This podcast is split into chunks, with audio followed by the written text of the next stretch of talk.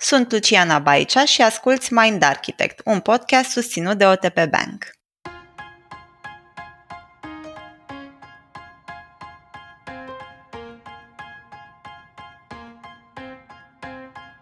Ce înseamnă iubirea necondiționată a părinților față de proprii copii? Și este iubirea o resursă care te ajută să nu simți niciodată oboseala în primii ani ai celui mic? Pot intra părinții în epuizare în efortul de a fi perfecți pentru copiilor și mai ales este o astfel de abordare utilă pentru dezvoltarea celui mic? Vorbim în acest episod cu Alina Pop, psihoterapeut cu specializare în burnout parental, care ne va povesti atât din practica de terapie, cât și din propria experiență, cum se poate simți, dar și ce putem face pentru a-l depăși.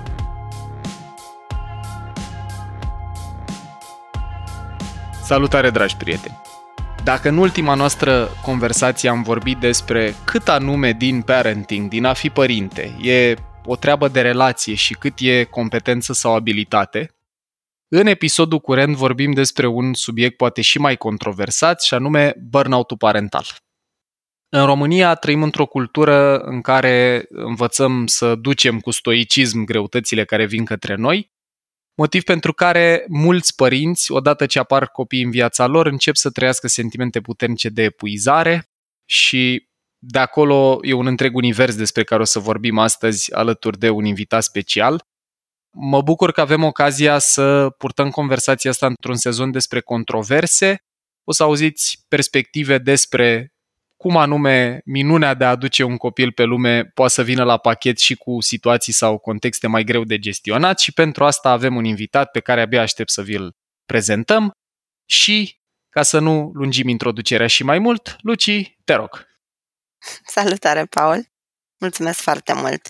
E vorba despre Alina Pop, un om care noi ne-am bucurat foarte, foarte tare că a venit către noi cu propunerea să facem episodul ăsta, mai ales în contextul sezonului nostru și mai ales în contextul în care e un al doilea episod în care conversăm despre ideea asta de parenting în diverse moduri și e ceva ce oricum comunitatea pe noi ne-a întrebat în repetate rânduri și în foarte multe forme, așa că sperăm să aducă valoare. Așadar, despre Alina, că ce are foarte multe lucruri sub uh, centură, să zic așa. Alina are un master în psihoterapii cognitiv-comportamentale, are formare în psihoterapie integrativă, una în psihoterapie cognitiv-comportamentală, are o formare și în terapie EMDR, Eye Movement Rapid Desensitization. Zic bine, Alina, da? Mm-hmm, este bine, da. Bun, bun.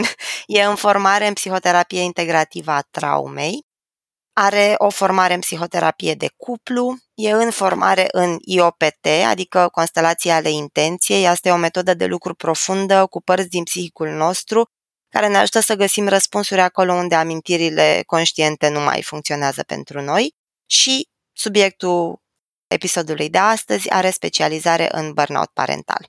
Alina, mulțumim tare mult că ești alături de noi și că ai acceptat să porți conversația asta cu noi astăzi. Bine ai venit! Bine v-am găsit și eu și mulțumesc pentru ocazia de a putea împărtăși cât mai multor părinți despre burnout parental. Mulțumim mult!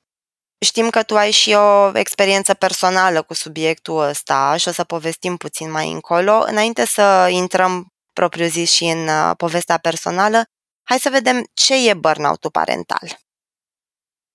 Burnout parental este o tulburare de stres care apare atunci când părinții sunt expuși ori unui stres prelungit, adică lucruri mici care se tot repetă, sau unui stres excesiv, experiențe adverse puternice, fără a avea resurse necesare pentru a compensa efectul acestuia. De curând am uh, reușit să fac un studiu intern, să-l spun, unde am ajuns la concluzia că 51% um, dintre părinți care mi-au răspuns sunt în burnout. Ceea ce e un procent îngrijorător, mai ales că noi nu prea vorbim despre asta. Sunt curios să, să ne spui și alte date din cercetare, dar până acolo eu vreau să insist pe o idee pe care ne-ai împărtășit-o deja, și anume că burnout-ul parental, la fel ca și burnout-ul în general, poate să apară dragilor, din expunere la stimul din ăștia mici care se tot repetă, la stresul prelungit, stresul cronic, despre care am vorbit noi în episoade despre neurobiologia stresului, că noi n-am prea am evoluat de natură să metabolizăm bine stres cronic. și insistăm și aici, da? Deci nu vorbim neapărat de o situație îngrozitoare în care copilul se îmbolnăvește sau în care, nu știu, mergem frecvent la spital sau nu dormim nu știu cât timp la rând, microstresori, dacă sunt prezenți cu noi acolo tot timpul, poate să ne ducă în situația asta. Și iată, din cercetarea ta, Alina, înțelegem că aproximativ unul din doi părinți sunt deja acolo. Mm-hmm, da. Sunt, într-adevăr, exact cum ai spus tu, sunt lucrurile acele invizibile care ni se par normale, care le facem zi de zi, dar care se adună. Mai punem Aie. așa, cât o piatră în spate, în ghiozdanul nostru invizibil de lucruri pe care trebuie să le facem. Exact. Restul datelor cum arată? Deci 51% sunt în burnout. Da. 19 sunt în risc crescut de burnout și aici aș vrea să continui să spun că risc crescut înseamnă că ori încă un lucru să se mai adauge acolo, mic, ori doar să se prelungească ceea ce noi facem deja și imediat putem să intrăm în burnout. Deci dacă adunăm primele 2%, suntem deja la 70%, 51% exact. care sunt deja acolo și cu încă 19%, la care înțeleg că dacă mai intră o pietricică în rucsacul metaforic din spinare, mm-hmm. colapsăm. Exact. Ok, bun, mam. Da. Ok. După care 17% sunt în risc moderat de burnout da? și 12 risc căzut. Ca să nu mai zic că mai rămâne doar 1%. 12 fiind cei care n-au copii. Probabil sau... Doamne, ce numere, ok. Da. Cumva Cine e în categoria cu 17% și 12% înseamnă că au energie să facă schimbări multe și bune pentru ei, așa că e o bucurie, dar e important pentru restul de 70% să da. facă mai mult. Vreau să te întreb, pentru că sunt sigur că cei care ne ascultă pot fi curioși legat de asta, studiul ăsta l-ați făcut pe părinți din mediul urban, rural, avem vreo restrângere la el sau e național, cum e? Este național, nu avem nicio restrângere. Cumva okay. E un studiu intern, uh, faptul că l-am făcut singură cu părinți care au decis ei să-mi răspundă chestionarului. Eu am împărtășit acest chestionar și ei au decis să răspundă. Cam astea sunt restrângerile. Ok, deci vorbim studiu. despre părinți de peste tot. Câți mm-hmm. au mhm. răspuns la chestionar? 1300. 1300, ok, ok, super, super. Foarte util și datele astea cred că dau și mai multă greutate a ce urmează să vorbim în continuare. Aș vrea să te invit în conversația curentă să ne dai câteva detalii despre factorii de risc, respectiv uh-huh. cam ce se întâmplă de ajungem acolo. Și după aia, dragilor, o să continuăm și cu factori de protecție. O să ne povestească Alina ce sunt atât factorii de risc cât și cei de protecție. Te-aș invita, Alina, mai întâi să-i listăm rapid. Uh-huh. Ideea e că ei se împart în cinci categorii, acești factori, care ei poate să fie atât de risc sau de protecție. Contează cum se manifestă ei în viața noastră și perspectiva noastră asupra acestor factori. Nu? Și avem așa, împărțiți ar fi factorii sociodemografici, aici ne uităm la lucruri, dimensiunea casei, numărul de copii, ce vârstă au copiii, mm-hmm. ar fi mhm. factorii situaționali, adică da. acele circumstanțe care pe moment sau poate chiar pe marne ne crezi nivelul de stres pe care îl experimentăm în familie. Dacă vorbim, nu știu, de copii cu nevoi speciale, copii adoptați. Eu chiar am pe cineva în cercul apropiat mm-hmm. de prieten care a adoptat o fetiță la vârsta de 5 ani și acolo erau multe circuite da. în memorie deja scrise și asta a crescut nivelul de dificultate în relaționare. Deci la factorii situaționali intră lucruri de felul ăsta, nu? Boli, da. lucruri de felul ăsta, bun. Exact. La factorii personali sunt acei care țin de mine ca părinte, da?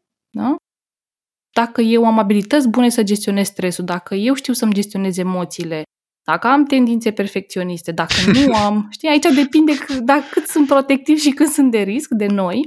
Bun. Uh, mai sunt uh, factorii legați de relația dintre părinți și copii, adică um, care este uh, metoda noastră de parenting pe care o folosim, cum ne adresăm copiilor, cum interacționăm cu ei și ei cum interacționează cu noi.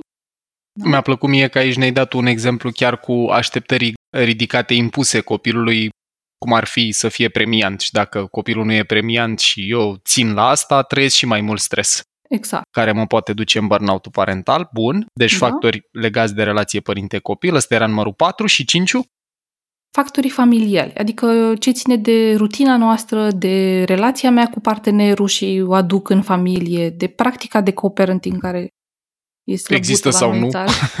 da. Așa. Bun.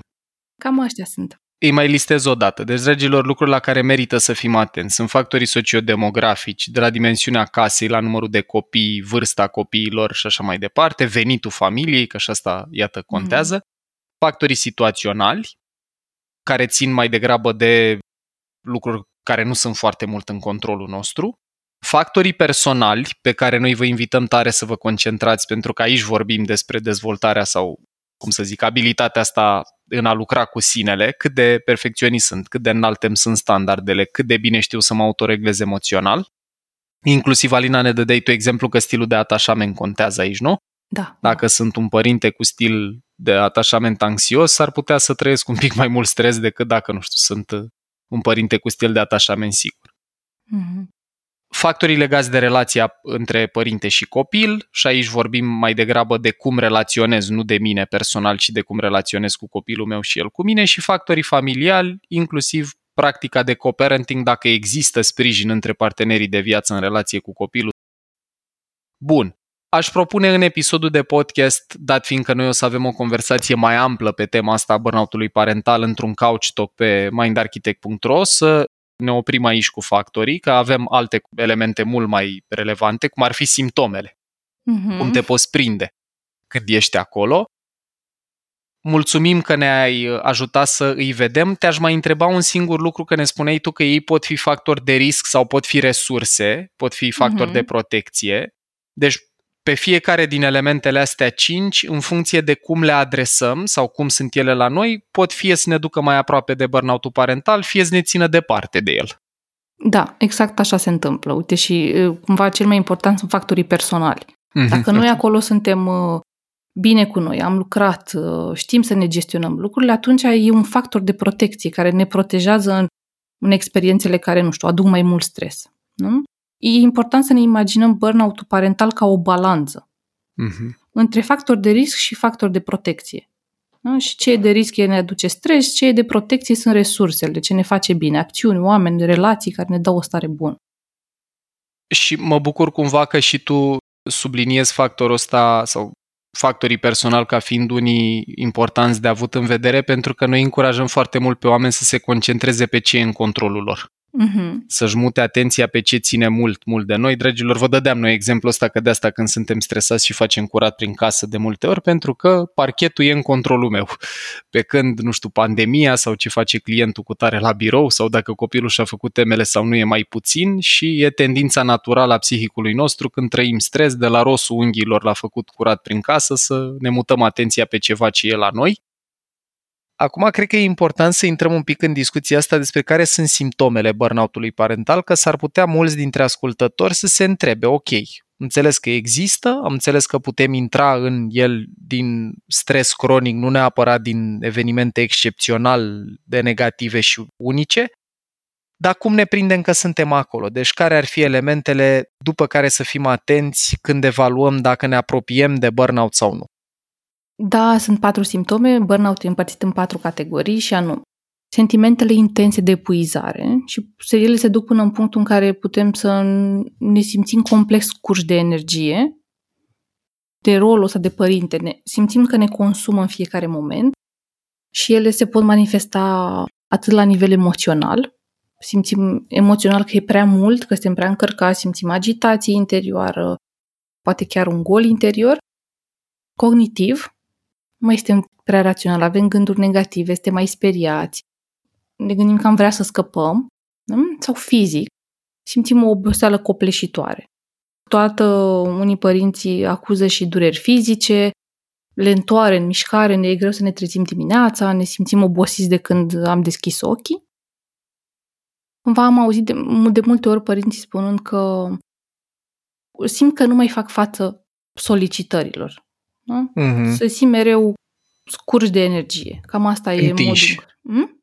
Stretched, întinși. Da. da. Asta ar fi primul simptom. Cumva, al doilea este pierderea plăcerii în acest rol. Nu ne mai bucură timpul petrecut împreună. Cum spuneam, stăm, că de multe mm-hmm. ori noi ne încălcăm limitele interioare, tot dăm, dăm, dar nu mai e nicio plăcere acolo, nu mai simțim bucurie când facem activități cu copiii noștri nu ne mai simțim bine noi ca părinți. Simțim că lucrurile nu, nu știu, nu ne ies cum am vrea. Eu aici vreau să și testez o interpretare neuro la ce ne descrie Alina, și anume când simțim plăcere, avem acolo și dopamină în sistem, avem satisfacție, avem chef, avem drive pentru activitatea respectivă, fie că e să ieșim afară la o plimbărică, fie că e să ne jucăm cu copilul, fie că e, nu știu, să povestim cu el sau cu ea despre ceva, Uh-huh. pe când în momentul în care dispare plăcerea, vorbim mai degrabă de a o face pe fond de trebuie, de cortizol. Trăiesc anxietate că nu m-am jucat cum scria în cartea de parenting o jumătate de oră. Sau trăiesc anxietate că are teme și nu le-am făcut și nu sunt sigur că au fost bine făcute și acolo nu e din bucuria de a vedea ce a mai învățat copilul meu azi sau cum să uită la o chestie nouă și interesantă, e pe filiera asta pe care o vedem și în mediul business de multe ori, în care o fac că trebuie, o fac că n-am de ales, o fac că neurochimic mă cam mână cortizolul să o fac, nu cheful, nu dopamina, nu satisfacția. Are sens interpretarea asta? Da, e, e- exact așa se și întâmplă. Da? Și Bun. aici cel mai mult recomand introducerea activităților care ne fac plăcere, chiar dacă nu sunt cele mai minunate, dar cum am zis, uitatul la un film sau un serial sau un desen. Activități care totuși ne încarcă pe fiecare. Mhm. Alina, uite, eu aici am o întrebare. Eu am uh, crescut într-o familie cu dinamică tradițională, adică tata provider, mergea la muncă și mama avea grijă de copii. Și eu, aș zice, contraintuitiv, am resimțit mai degrabă sentimentul ăsta din direcția tatălui, pierderea plăcerii de a petrece timp cu copilul sau de a fi părinte pentru el. Și vreau să te întreb, există posibilitatea și ca părintele care nu e părintele principal, nu e îngrijitorul principal, să intre în burnout parental? Da, chiar există Există această posibilitate ca și părintele să fie în burnout. Burnout parental nu ține neapărat de, de rol, dacă ești mamă, intri în burnout, ci ține de fix de ceea ce am vorbit, de riscuri și resurse. Și atunci și tații, bineînțeles că poate să intre în burnout și de multe ori jobul și munca devine o resursă, un mod în care se pot uh, ascunde, se pot duce ca să nu mai rămână acasă să fie încărcați de stres. Da? Pentru că atunci când suntem în burnout, copilul devine factorul stresor. Noi privim copilul ca un stres și atunci încercăm să fugim de el pe cât putem.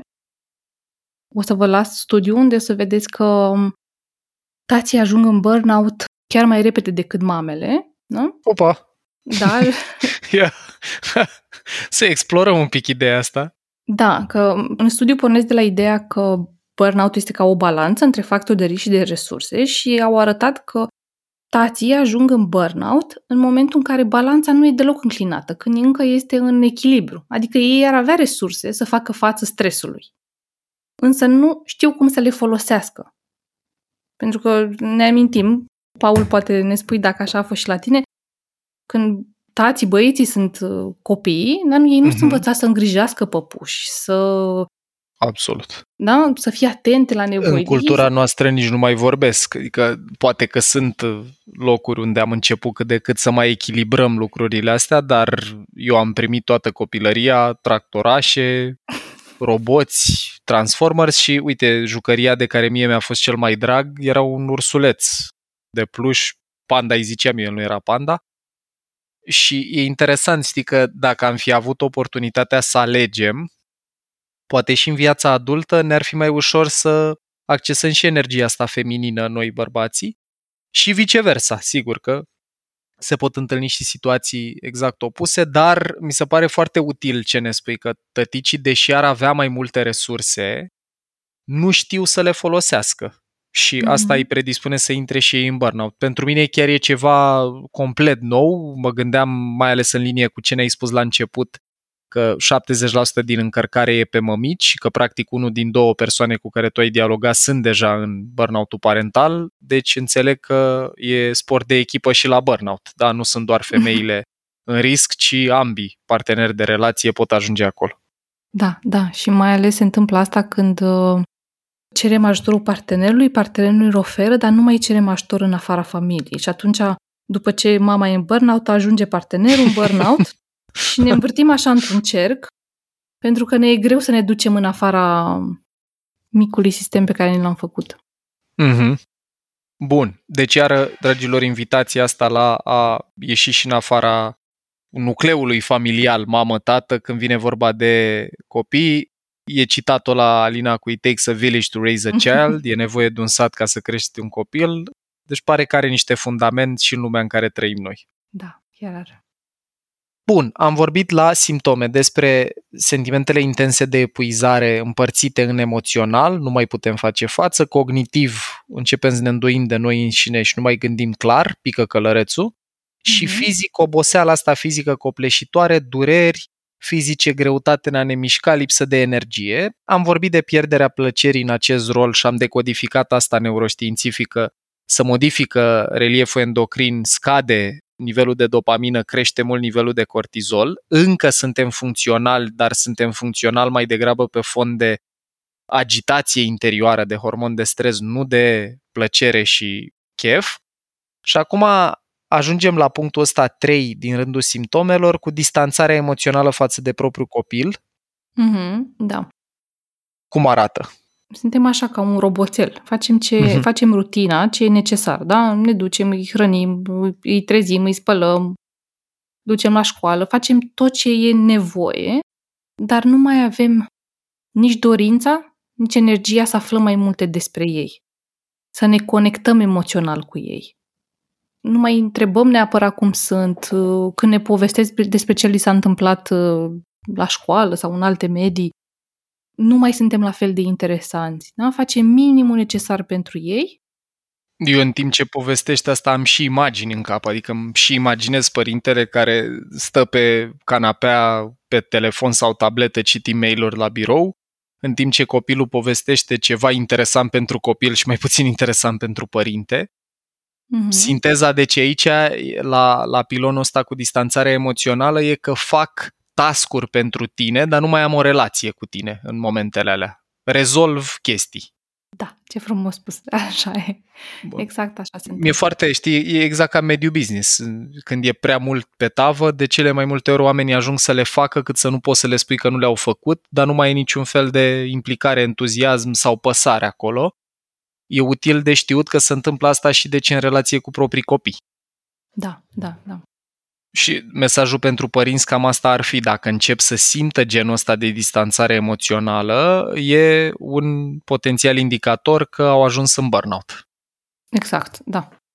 Înseamnă Bun. că pentru ei e prea mult. Nu mai au resurse să facă față cu ce se întâmplă în, în momentul acela aici e ceva, până când ajungem noi la finalul episodului, la discuția despre tips and tricks sau ce putem face să ne ținem departe de burnout parental, e ceva pe zona asta de distanțare emoțională față de propriul copil ce ne poți recomanda?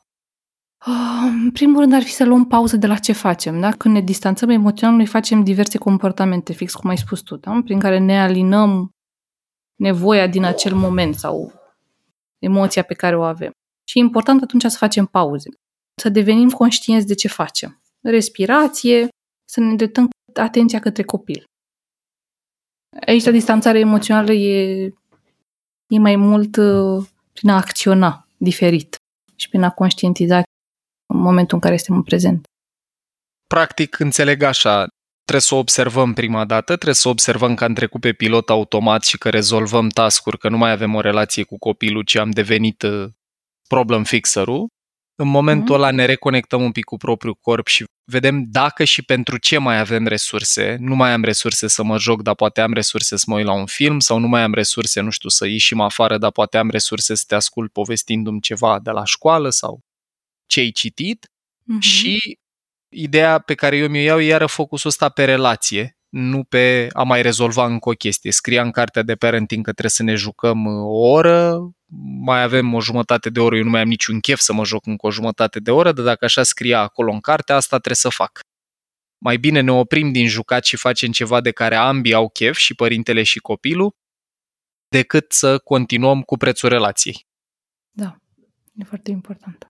Mulțumim mult, bun, și mai avem unul, parcă. Contrastul, da. Așa. Și, sincer, cei mai mulți părinți cu care lucrez ajung tocmai pentru că au acest simptom și contrastul ăsta se simte printr-o senzație de vinovăție sau de rușine. Da? Ne comparăm. Ne comparăm cu cum am fost noi înainte de acest moment de epuizare și ne comparăm cu părintele care am visat să fim, cu idealul nostru. Și vedem că este o discrepanță mare. Pe modelul eu nu o să repet greșelile părinților mei și când, când ești destul de obosit și pică autocontrolul, te auzi vorbind exact ca mama sau ca tata, lucru pe care eu l-aud și în afara relației cu copiii, mă observ, mm. având reflexe care în copilăria mea mă enervau la ei mei și acum, iată, da. Și ăsta e un simptom pe care mamele îl recunosc pentru că țipă sau se simt furioase și își dau seama că ele n-ar fi vrut să fie așa. Și clar, ceva nu e în regulă. Și atunci cer ajutor. Bun.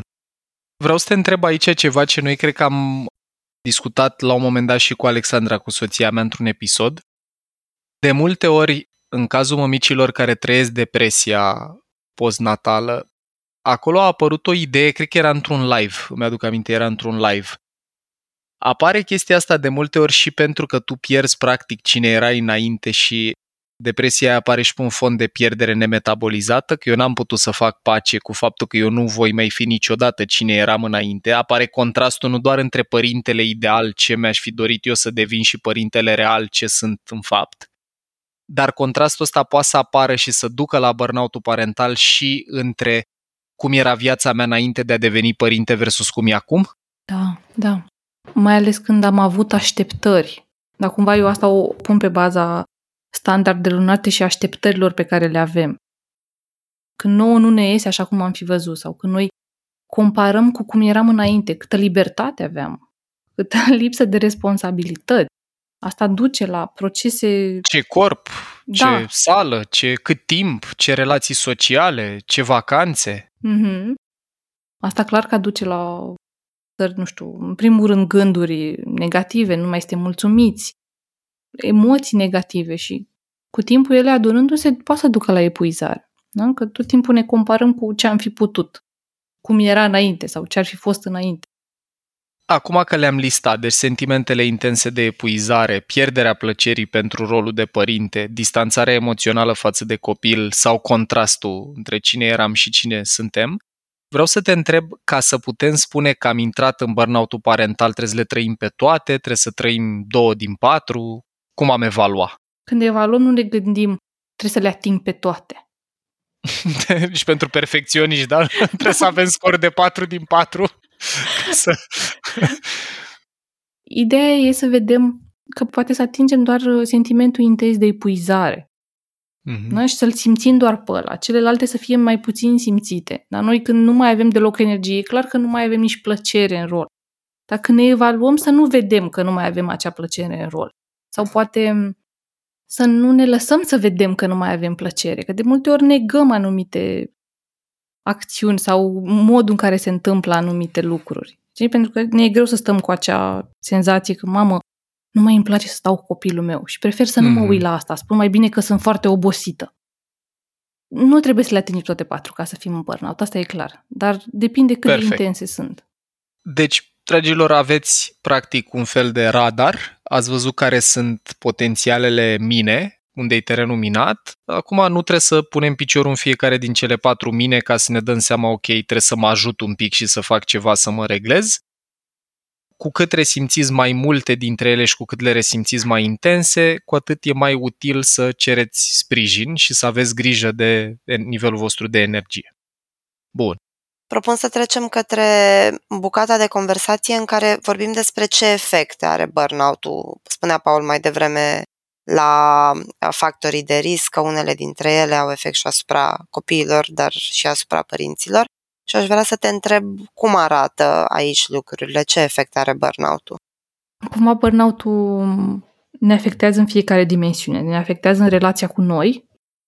E clar că stima noastră de sine scade când suntem în burnout, nu ne mai simțim bine cu noi, nu avem niciun echilibru emoțional, apar tot felul de simptome fizice da? dureri de cap, anxietate, depresie, hipertiroidism, boli autoimune, comportamentele care devin compulsive, unele da, adictive, tulburările de somn.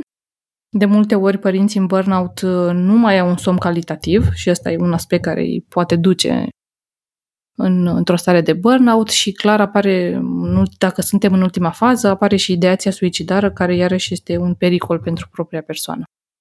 Și aici vorbim de propria persoană, deci prima categorie de efecte.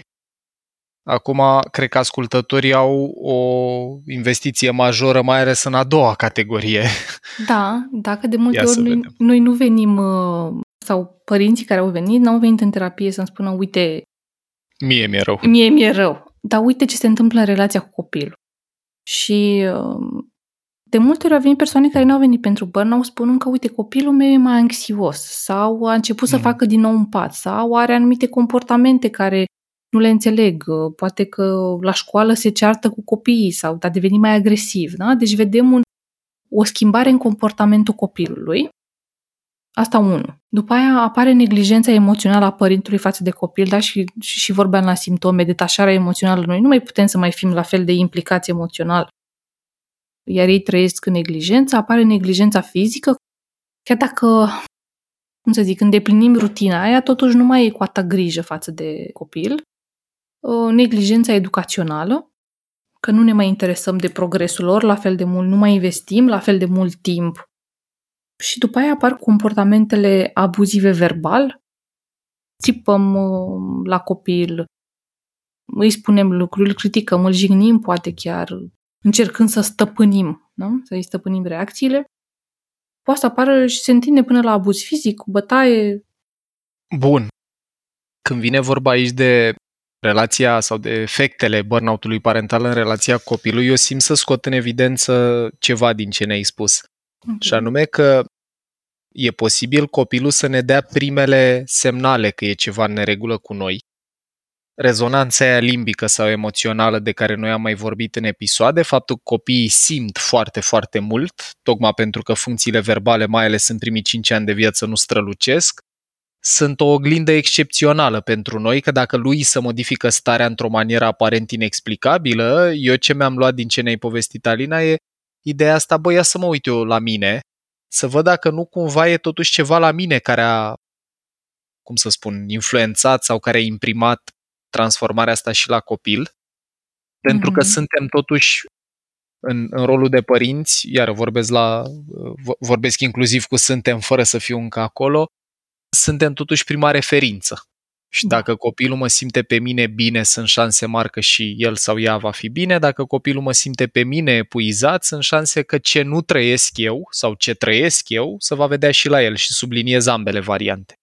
Eu cunosc copii care, inclusiv în discuții cu Alexandra, povesteam cum ea a trăit emoții când era copil pe care nu le trăia mama ei, respectiv din contră, să poate, cum a fost cazul meu, la mine în familie, când ai mei nu erau bine, apărea prima emoție vizibilă, era furie. Iată, furia e și cea mai bună prietena mea, mai ales în situații în care mă simt amenințat. Deci, ăsta e pilonul probabil unde părinții sunt cei mai uh, preocupați. Da? Pe copil îl va afecta neglijența emoțională, neglijența fizică, neglijența educațională și ultima și cea mai probabil nasoală manifestare, comportamente abuzive, verbale sau fizice, când părintele practică într-un asemenea nivel de epuizare cauzată de burnout că nu mai are autocontrol. Nu mai poate să se abțină de la a face lucruri pe care sunt convins că mai ales zilele astea mulți dintre noi știm că ar trebui să le evităm. Da. Și pe care Bun. nu le dorim. Și mai avem un efect asupra ceva ce oamenii pierd din vedere, dar ajung să regrete mai târziu că n-au fost atenți și la aspectul ăsta al vieților, și anume relația de cuplu. Da. Ia să vedem. Cum ne impactează burnout-ul parental relația de cuplu? Ne impactează foarte mult și trebuie să ne gândim că atunci când suntem stresați nu mai avem aceeași disponibilitate pentru partener, pentru relație, da? se intensifică conflictele și conflictele astea se intensifică cumva, poate să fie și acei factori care ne aduc și în burnout, dar poate să fie și conflicte care se întețesc în urma burnout-ului. E clar că în momentul în care suntem stresați ne scade dorința sexuală și atunci intervine și această distanțare emoțională între parteneri și ce au avut cel mai des, noi nu mai suntem un cuplu, suntem niște parteneri sau părinți care încercăm să ne îngrijim de copil, dar relația se, se strică. aceste conflicte cumva au influență după aia și față de copil, pentru că nu ne mai putem mm-hmm. abține, nu mai sunt conflicte care le avem decât uh, noi în dormitor. Mm-hmm. O să le avem și de față copiii, o să fie tot felul de replici, critică, dispreț, lucruri pe care și copilul le simte. Clar încep să apară, atât pentru părintele în burnout, cât și pentru partener, începe să apară ideația adulterină și adică începi să te gândești din nou să vrei să evadezi din realitate și să-ți cauți într-o altă relație ceva ce în relația curentă a nu ai. încetat să se mai manifeste. Mi-a, mi-a plăcut foarte mult ideea asta, cred că am auzit-o la Esther Perel prima dată, că oamenii nu înșală neapărat pentru că vor să le fie mai bine în altă relație sau pentru că, nu știu, își doresc să facă asta, ci pentru că caută să găsească în relație cu altcineva ceva ce în relația cu partenerul curent a murit sau s-a stins. Uh-huh. Și asta nu e o scuză, e un element de conștientizare, să ne dăm seama, dragilor, că apariția copilului s-ar putea să lase prea puțin spațiu pentru diferite elemente ale relației de cuplu, care neadresate, și Alina, cred că tu poți vorbi la persoana întâi aici, problema e că nici nu prea îți vine să le adresezi, că ai sentimentul că ai ceva mult mai important pe care să te focalizezi, și anume copilul. Uh-huh. Și Așa No, elefantul învață prin repetiție și asociere și dacă am parte de niște luni de zile de lipsă de sex, de interacțiune fizică, de lipsă de conversație, de toate discuțiile să învârt în jurul... Uite, eu mă uit la noi în relație cu cățelușul ăsta, cu Queenie. Noi vorbim despre calitatea rahatului. De vreo 3-4 seri vorbim, uite, a fost mai moale, a fost mai tare și este un câine, da? E un câine pe care l-am dorit foarte mult, dar totuși un câine, nu e un copil. Și dacă la un cățel e așa și ajungi să ai genul ăsta de conversații versus conversații stimulante intelectual care să se arate ce partener deosebit de viață ai și ce conversații interesante ai și așa mai departe, iar la noi asta se întâmplă de două, trei săptămâni, la un copil, dacă se întâmplă în primul an cu precădere o serie de noi obiceiuri care le înlocuiesc pe cele vechi, dragilor, recomandarea, încurajarea e să vă preocupe și relația și propria persoană, nu doar copilul. Mm. Pentru că din relație cu propria persoană și din relație cu partenerul de cuplu vă puteți lua resursele și energia să fiți cel mai bun părinte posibil. Da. Este important pentru că atunci când ne uităm la resurse, mm-hmm. dacă relația e o resursă, noi putem să depășim mult mai ușor orice epuizare. Dacă relația nu nu lucrăm la ea să fie o resursă, va fi un factor de stres, nu? Deci relația așa în tranziție poate să pornească prin a fi o resursă, uh-huh. ignorăm relația o vreme pentru că avem ceva pe care să ne concentrăm mult mai puternic și putem ajunge inclusiv în situația în care de la resursă relația ajunge să fie o sursă de stres în plus, în care partenerul de viață e ceva amenințător de care trebuie să ne apărăm și așa mai departe. Poate mhm. ajunge în timp să fie așa? Da, da, da. O ajunge. Cumva persoanele care sunt în burnout pun relația de cuplu ca un factor de stres, nu ca o mm. resursă. Uite, aș vrea să te întreb uh, foarte concret aici, pe pilonul ăsta al relației. Uh-huh. Care sunt lucrurile după toată experiența ta de lucru cu părinți pe care ar merita să se concentreze dacă vor să protejeze sau cultive o relație sănătoasă cu partenerul de cuplu și după apariția copilului. Știu că mulți ascultători vor spune, băi, ușor de zis, greu de făcut, dar totuși pentru cei care vor să încerce să aibă grijă și de relație în timp ce sunt părinți, din tot ce ar putea face, ce crezi că contează cel mai mult, Alin? Chiar e greu de făcut. Le dau dreptate că nu e ușor.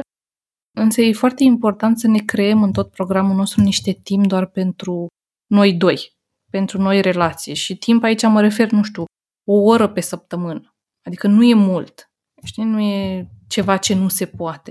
Dar o oră în care să nu vorbim despre copil, să vorbim doar despre noi doi sau nu vorbim nimic, doar ne ținem de mână, stăm unul lângă altul, ne simțim corpurile, ne conectăm, ne uităm unii la alții, dar să creăm un moment de conexiune.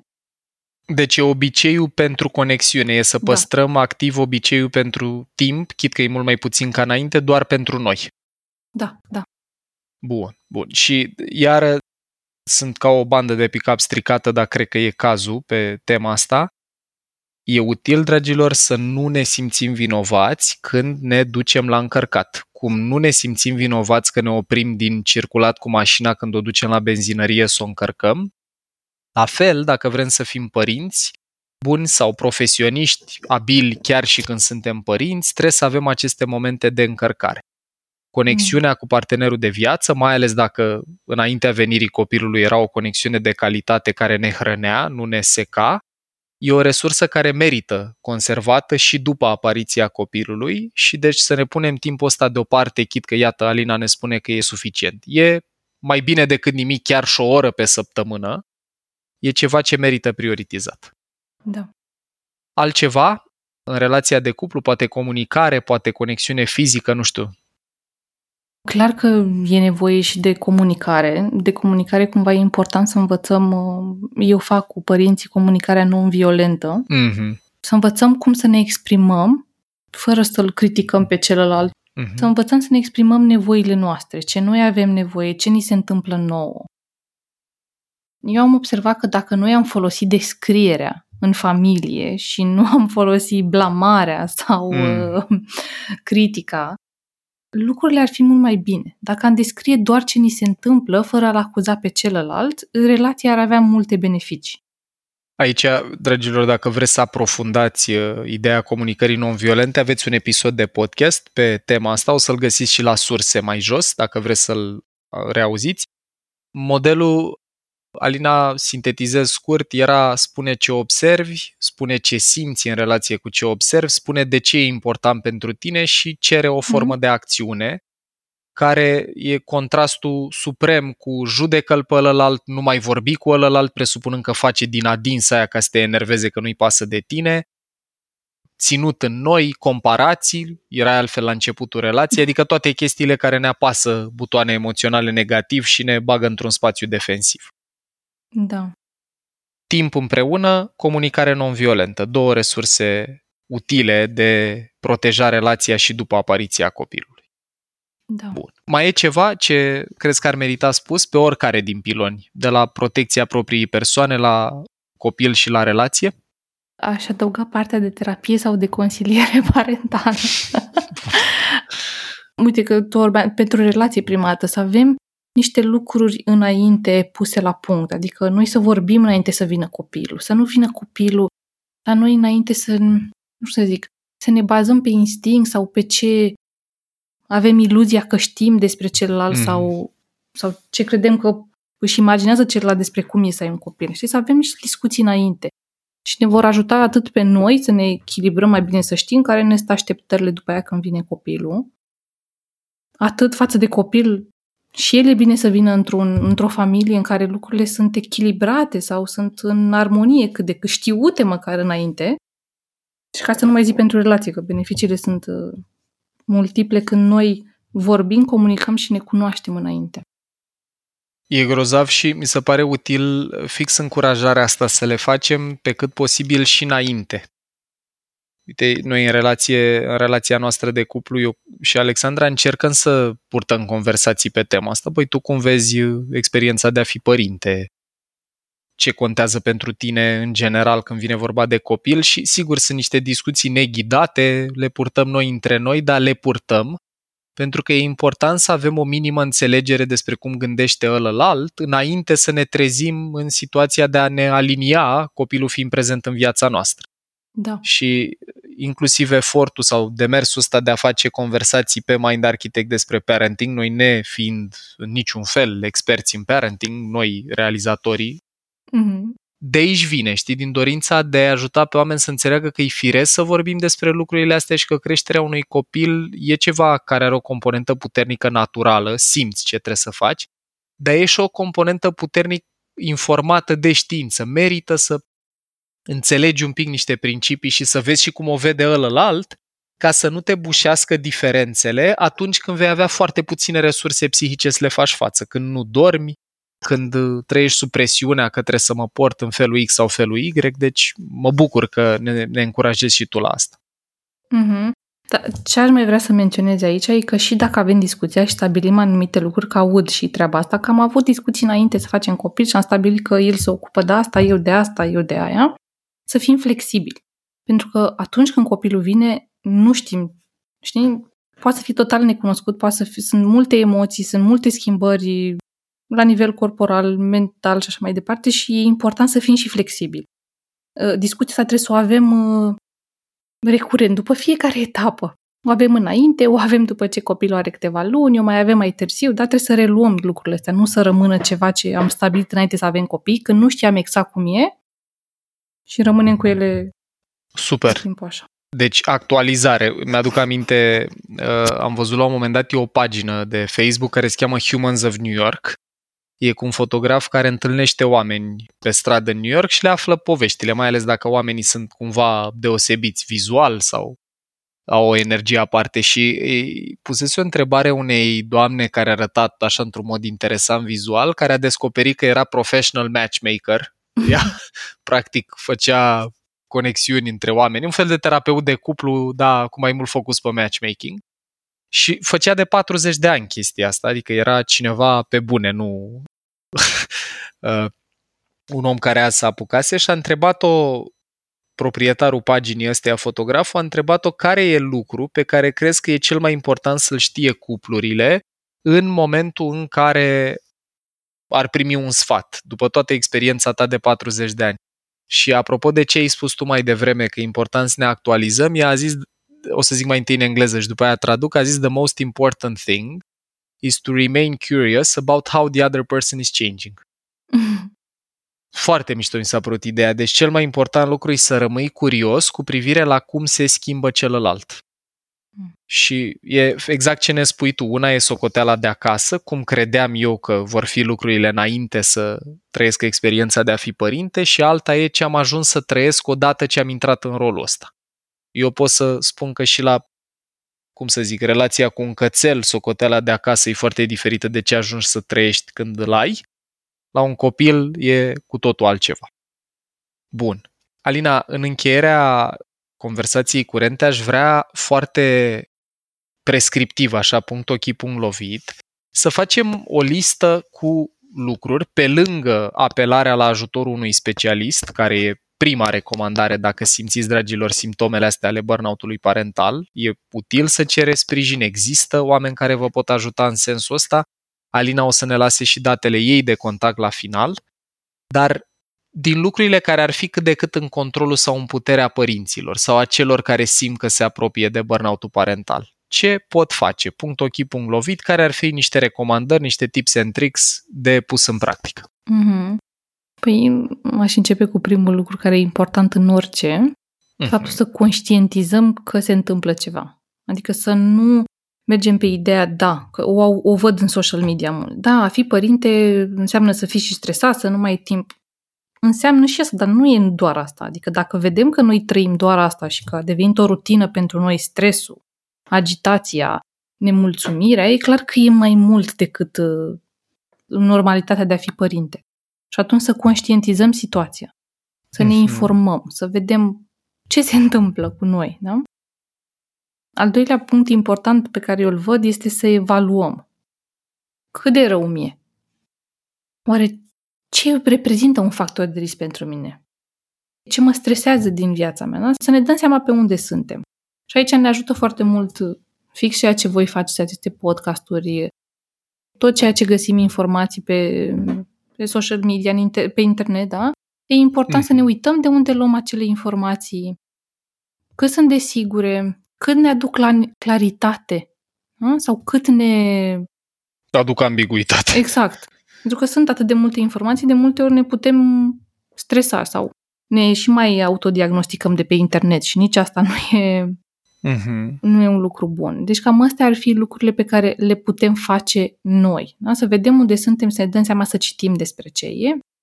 Și, dragilor, în linie cu primele două, conștientizare și evaluare, noi vă încurajăm foarte, foarte tare, inclusiv în ce privește conținutul nostru, să vă uitați și la sursele de unde vine informația din episoade. Noi, atât pe YouTube cât și pe mindarchitect.ro, avem în subsol sursele și e util să mergeți la informația originală. De cele mai multe ori fie sunt uh, articole științifice, fie sunt cărți scrise de cercetători sau de psihologi în cazul nostru, de neurocercetători sau de psihologi, dar e important să avem discernământul ăsta, apropo de sezonul controverselor, gândirea critică, pentru că inclusiv părinții care își lăsau copiii să țipe până răgușeau pentru că așa fac plămâni puternici, ei s-au bazat pe informație auzită undeva, acum că era complet eronată când înțelege mai în profunzime cum se dezvoltă creierul și mai ales psihicul unui copil, e altă discuție. Știu că trăim într-o lume a vitezei, într-o lume în care am vrea informație amestecată în tips and tricks-uri rapide, apropo și de finalul episodului nostru, dar mai ales când vine vorba de propria sănătate fizică, psihică și de relația cu propriul copil, merită să intrăm un pic mai în profunzime. În egală măsură eu vă încurajez să citiți cărți, nu doar articole. Dacă citiți articole, să încercați ca în, în jurnalism, în profesia asta, să aveți mai multe surse care să spună același lucru înainte să aplicați ceva. Alina, tu cum ești cu chestia asta? Ți se pare că sunt recomandări valide? E vreo sursă pe care ai recomanda omul particular celor care ne ascultă? Da, sunt recomandări, ce puțin eu ceea ce fac și cum lucrez. Lucrez numai după ce am citit bine, m-am informat, studiile le verific. O recomand tuturor pentru că e important, avem foarte multe informații. Adică internetul ne-a adus această plajă de informații care de multe ori ne fac mai mult rău decât bine și eu, nu știu, sunt pro că a ne informa și a fi sigur de ceea ce citim. Mm. Informații, acum, eu ceea ce fac, eu mă uit în studii de specialitate, dar nu le-aș recomanda părinților să facă asta. Mm-hmm. Adică aș recomanda mult mai mult cărțile pentru că e destul de greu să iei, să traduci și să pui în practică. De multe ori te, da. te poate copleși ceea ce vezi acolo și nici să nu înțelegi prea bine, atunci n-ai claritate. E perfect. Deci, și uite, mă bucur că faci recomandarea asta. Dragilor, practic, dacă simțiți că puteți înțelege articolele științifice cu rigorile care au fost scrise, merită să le parcurgeți. Dacă nu, vedeți că de cele mai multe ori autorii când au o idee pe care au cristalizat-o, o pun și într-o carte. Dau un singur exemplu aici care la noi a stat la baza sezonului 6, uite, de pildă Lisa Feldman Barrett, care a scris articolul ăsta științific despre teoria emoțiilor construite, care e într-adevăr provocator de parcurs, dar pe care după aia l-a pus și într-o carte numită How Emotions Are Made, cum sunt emoțiile construite. Și de cele mai multe ori o să găsiți genul ăsta de abordare. Mai întâi apar articolele peer review, care le și dau greutatea și validitatea științifică și după aia o să găsiți ceva accesibil, o carte sau de multe ori apar și interviuri în podcasturi, uh, unde puteți să consumați conținutul respectiv cu aceeași încredere că vine de la autorul studiului, dar într-o manieră digerabilă. Mm. Bun, ne mai spuneai tu de ce valoare, psihoeducație și claritate. Da, bun.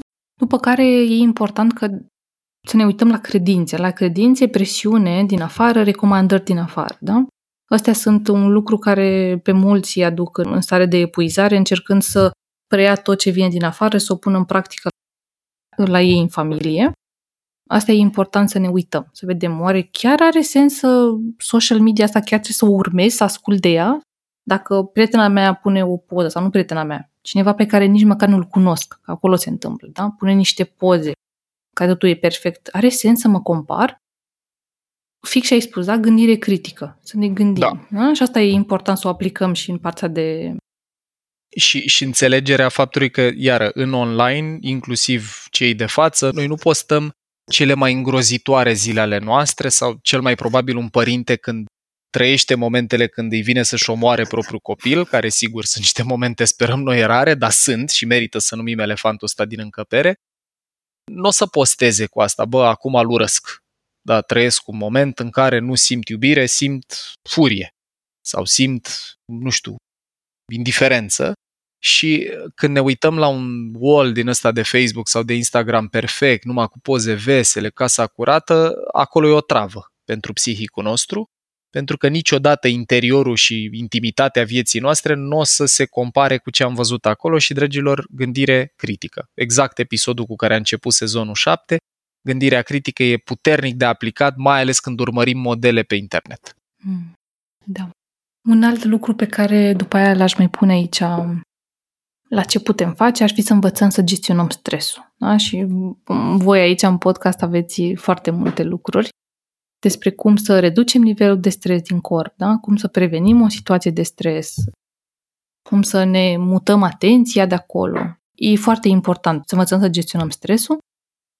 Uh, o alt lucru important ar mai fi să ne ocupăm și de organizare, adică să facem timp în programul nostru să ne mm. organizăm și da, un copil uh, e ca un proiect. Avem nevoie și de, de aspecte pe care poate le folosim la job să le aducem acasă, da? Să ne organizăm, să facem time management, să, să vedem cum să ne facem să ne fie mai ușor. Bun. Mie, uite, aici iar simt să dublez ideea asta. Deci pe zona de gestionare a stresului, dragilor, aveți episod în podcast despre neurobiologia stresului și aveți și Brain Food și episod în mindarchitect.ro despre strategii de recuperare după stres sau de creșterea rezilienței. Iar la organizare sau time management e grozavă chestia asta, mă bucur că ai numit-o, pentru că, iară, totuși, felul în care ne structurăm activitățile pe ciclurile unei zile, când e mai sus dopamina și adrenalina și avem energie, când e mai sus serotonina și ne vine să stăm mai degrabă, să ne bucurăm de prezent, chiar contează. Și mă bucur mult, Alina, dacă aduci și tu asta în discuție. E vreo metodă din asta de organizare pe care mai degrabă o recomanzi sau e ceva ce ai observat în lucru cu clienții că mai degrabă e de succes în a reduce stresul? În general, uh, le fac individual, în funcție de programul fiecăruia, de cronotipul lui, de, de cum privesc ei lucrurile, cum le place să, să-și facă lucrurile. Da? E destul de individualizat, nu am o metodă anume, dar o, ce puțin în ceea ce eu fac o găsesc și pe internet și pe pagina mea am modalități în care să îi ajut să se organizeze mai bine. Perfect, deci o punem și pe asta pe listă, bun. Uh-huh. Ce mai avem? Partea de a comunicare, da? de a comunica cu partenerul, cu persoanele apropiate, să-și comunice nevoile, să învețe să fie asertivi, să pună limite, să ceară ajutor. Astea sunt niște abilități foarte importante. Pe care e grozav dacă începem să le lucrăm chiar înainte, nu? De a avea copii. Dacă ajungem să o facem atunci e bine și atunci, dar e grozav să lucrăm la asertivitate, la limite, la relația cu propria noastră persoană, la conștientizarea asta, ce feedback ne dă corpul, chiar și înainte de a avea copii. Da, da. Da, ce să zic, eu zic că e bine oricând, numai să fie. Mm-hmm. Mm-hmm. După aia ar fi metodele de relaxare. Ne ajută mult, în general, le, eu îmi invit clientele, că în general sunt cliente, să încerce seara, înainte să doarmă, da? să aibă nu știu, meditație ghidată, să asculte ceva ce le relaxează, să respire, să o facă pentru a avea un somn mai bun da? și pentru a, a se recupera mai mult în timpul nopții. După care ar fi partea de, de mărirea suportului social. Mm, ce bine că o zicem și pe asta, bun. Chiar dacă am pus-o cumva mai la coadă, cred că merge și primele locuri. E important să vorbim, pentru că se întâmplă atunci când suntem în burnout să nu mai vorbim, ne izolăm, nu povestim că ne e rușine, nu ne convine. E important să vorbim despre ce avem, cât ne doare, cât de greu ne e cu prietene, cu persoane apropiate, în comunități, că chiar există în momentul ăsta. Și uh, poate ne poți recomanda câteva resurse de pus acolo la, la final? alături uh-huh. de mhm. sursele științifice, cred că e util pentru mame și nu doar, pentru părinți în general să știe că există astfel de resurse și, dragilor, noi dublăm recomandarea asta a linei cu încurajarea la a avea grijă în general la calitatea relațiilor și la cercul de suport, pentru că cel mai lung studiu longitudinal din istoria omenirii ne arată că totuși relațiile sunt cel mai bun predictor cu privire da. la calitatea vieții noastre până spre finalul ei. Așa că chiar dacă am pus noi asta, e save the best for last, așa, am pus uh, cercul de suport mai spre final, dar contează foarte, foarte tare și e un lucru la care merită să ne gândim când facem copii. Da. Bun.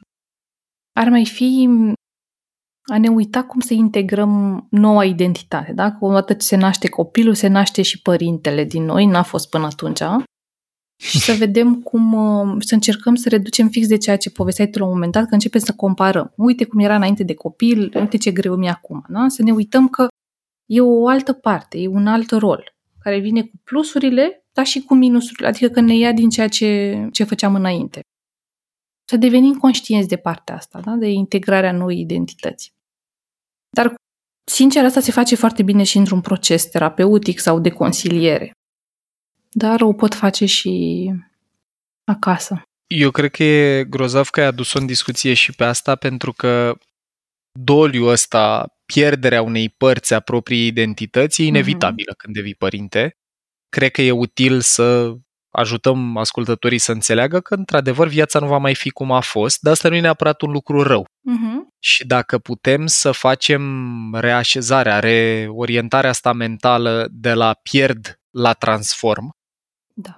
atunci lucrurile poate să arate diferit. Dacă n-am așteptarea să am ser cu băieții cum aveam înainte să am copii sau dacă n-am așteptarea să am primul an după sarcină corpul pe care l-am avut înainte de a deveni mamă, ci înțeleg, ok, un proces de transformare, niște lucruri se vor schimba și schimbarea, sigur, e stresantă, e solicitantă, mai ales pentru călăreți și vine la pachet cu oboseală fix din cauza asta, dar a fi pregătiți pentru transformare și a fi pregătiți pentru pierdere, cred că ajută mult versus dacă efectiv te întâlnești cu ea, nu o accepti, mm-hmm. nu se poate, eu trebuie să am timpul dinainte, eu trebuie să am corpul dinainte, eu trebuie să am, nu știu, libertatea dinainte și asta cel mai probabil e unul din lucrurile care pune multă, multă presiune și crește probabilitatea să apară burnout. Da, da.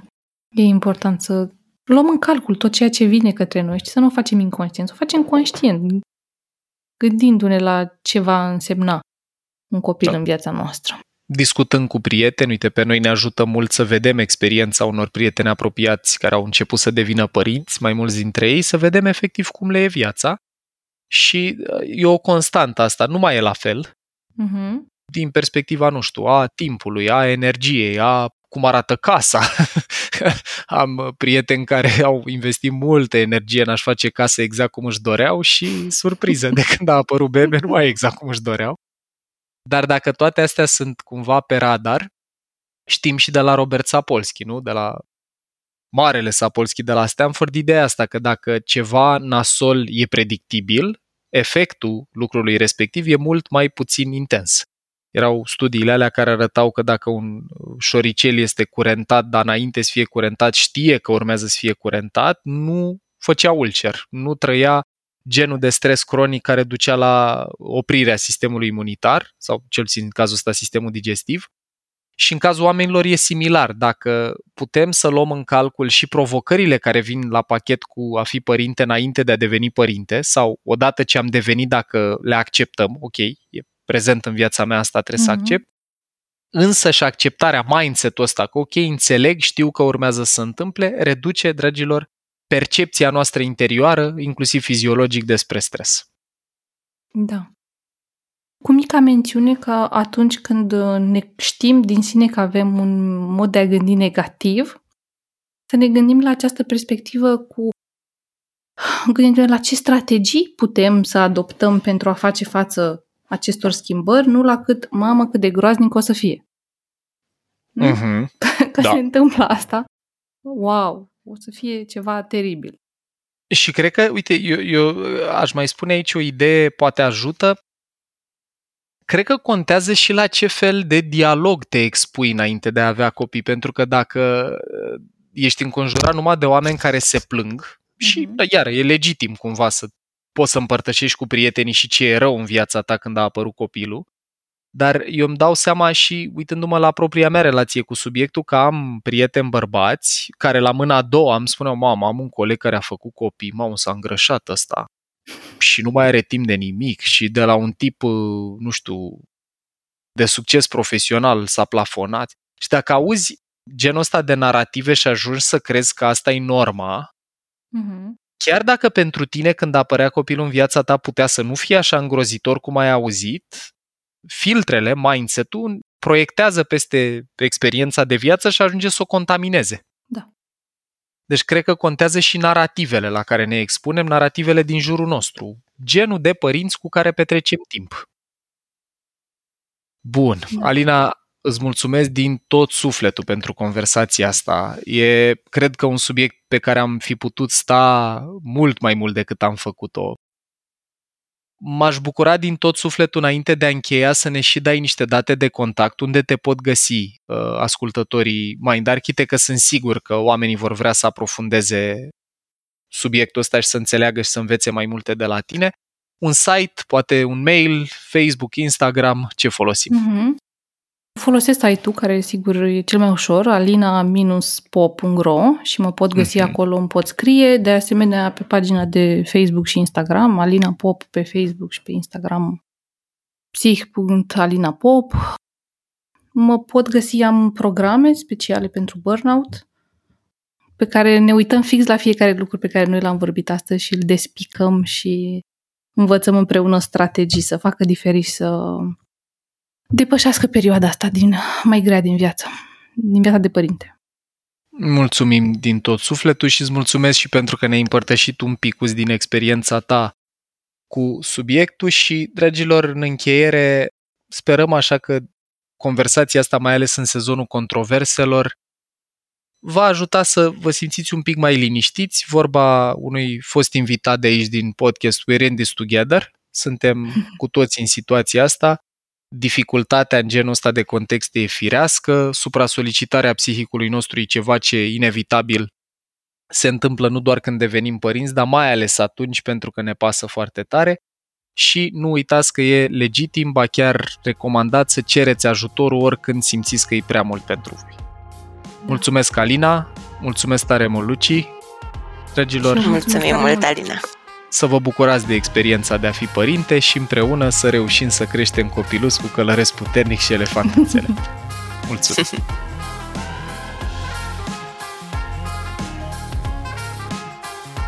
Ai ascultat un episod din podcastul Mind Architect al lui Paul Olteanu și al invitaților săi, Dorin, Dana și Luciana. Dacă ți-a plăcut acest episod și îți dorești să afli mai multe, te invităm să descoperi pe mindarchitect.ro un ecosistem de învățare creat special pentru cei care vor să facă neuroștiința și psihologia parte din viața lor de zi cu zi. Conținutul Mind Architect nu este destinat și nici nu trebuie interpretat ca fiind utilizabil pentru a diagnostica, trata, atenua, vindeca, preveni sau un alt mod a fi utilizat pentru orice boală sau condiție medicală.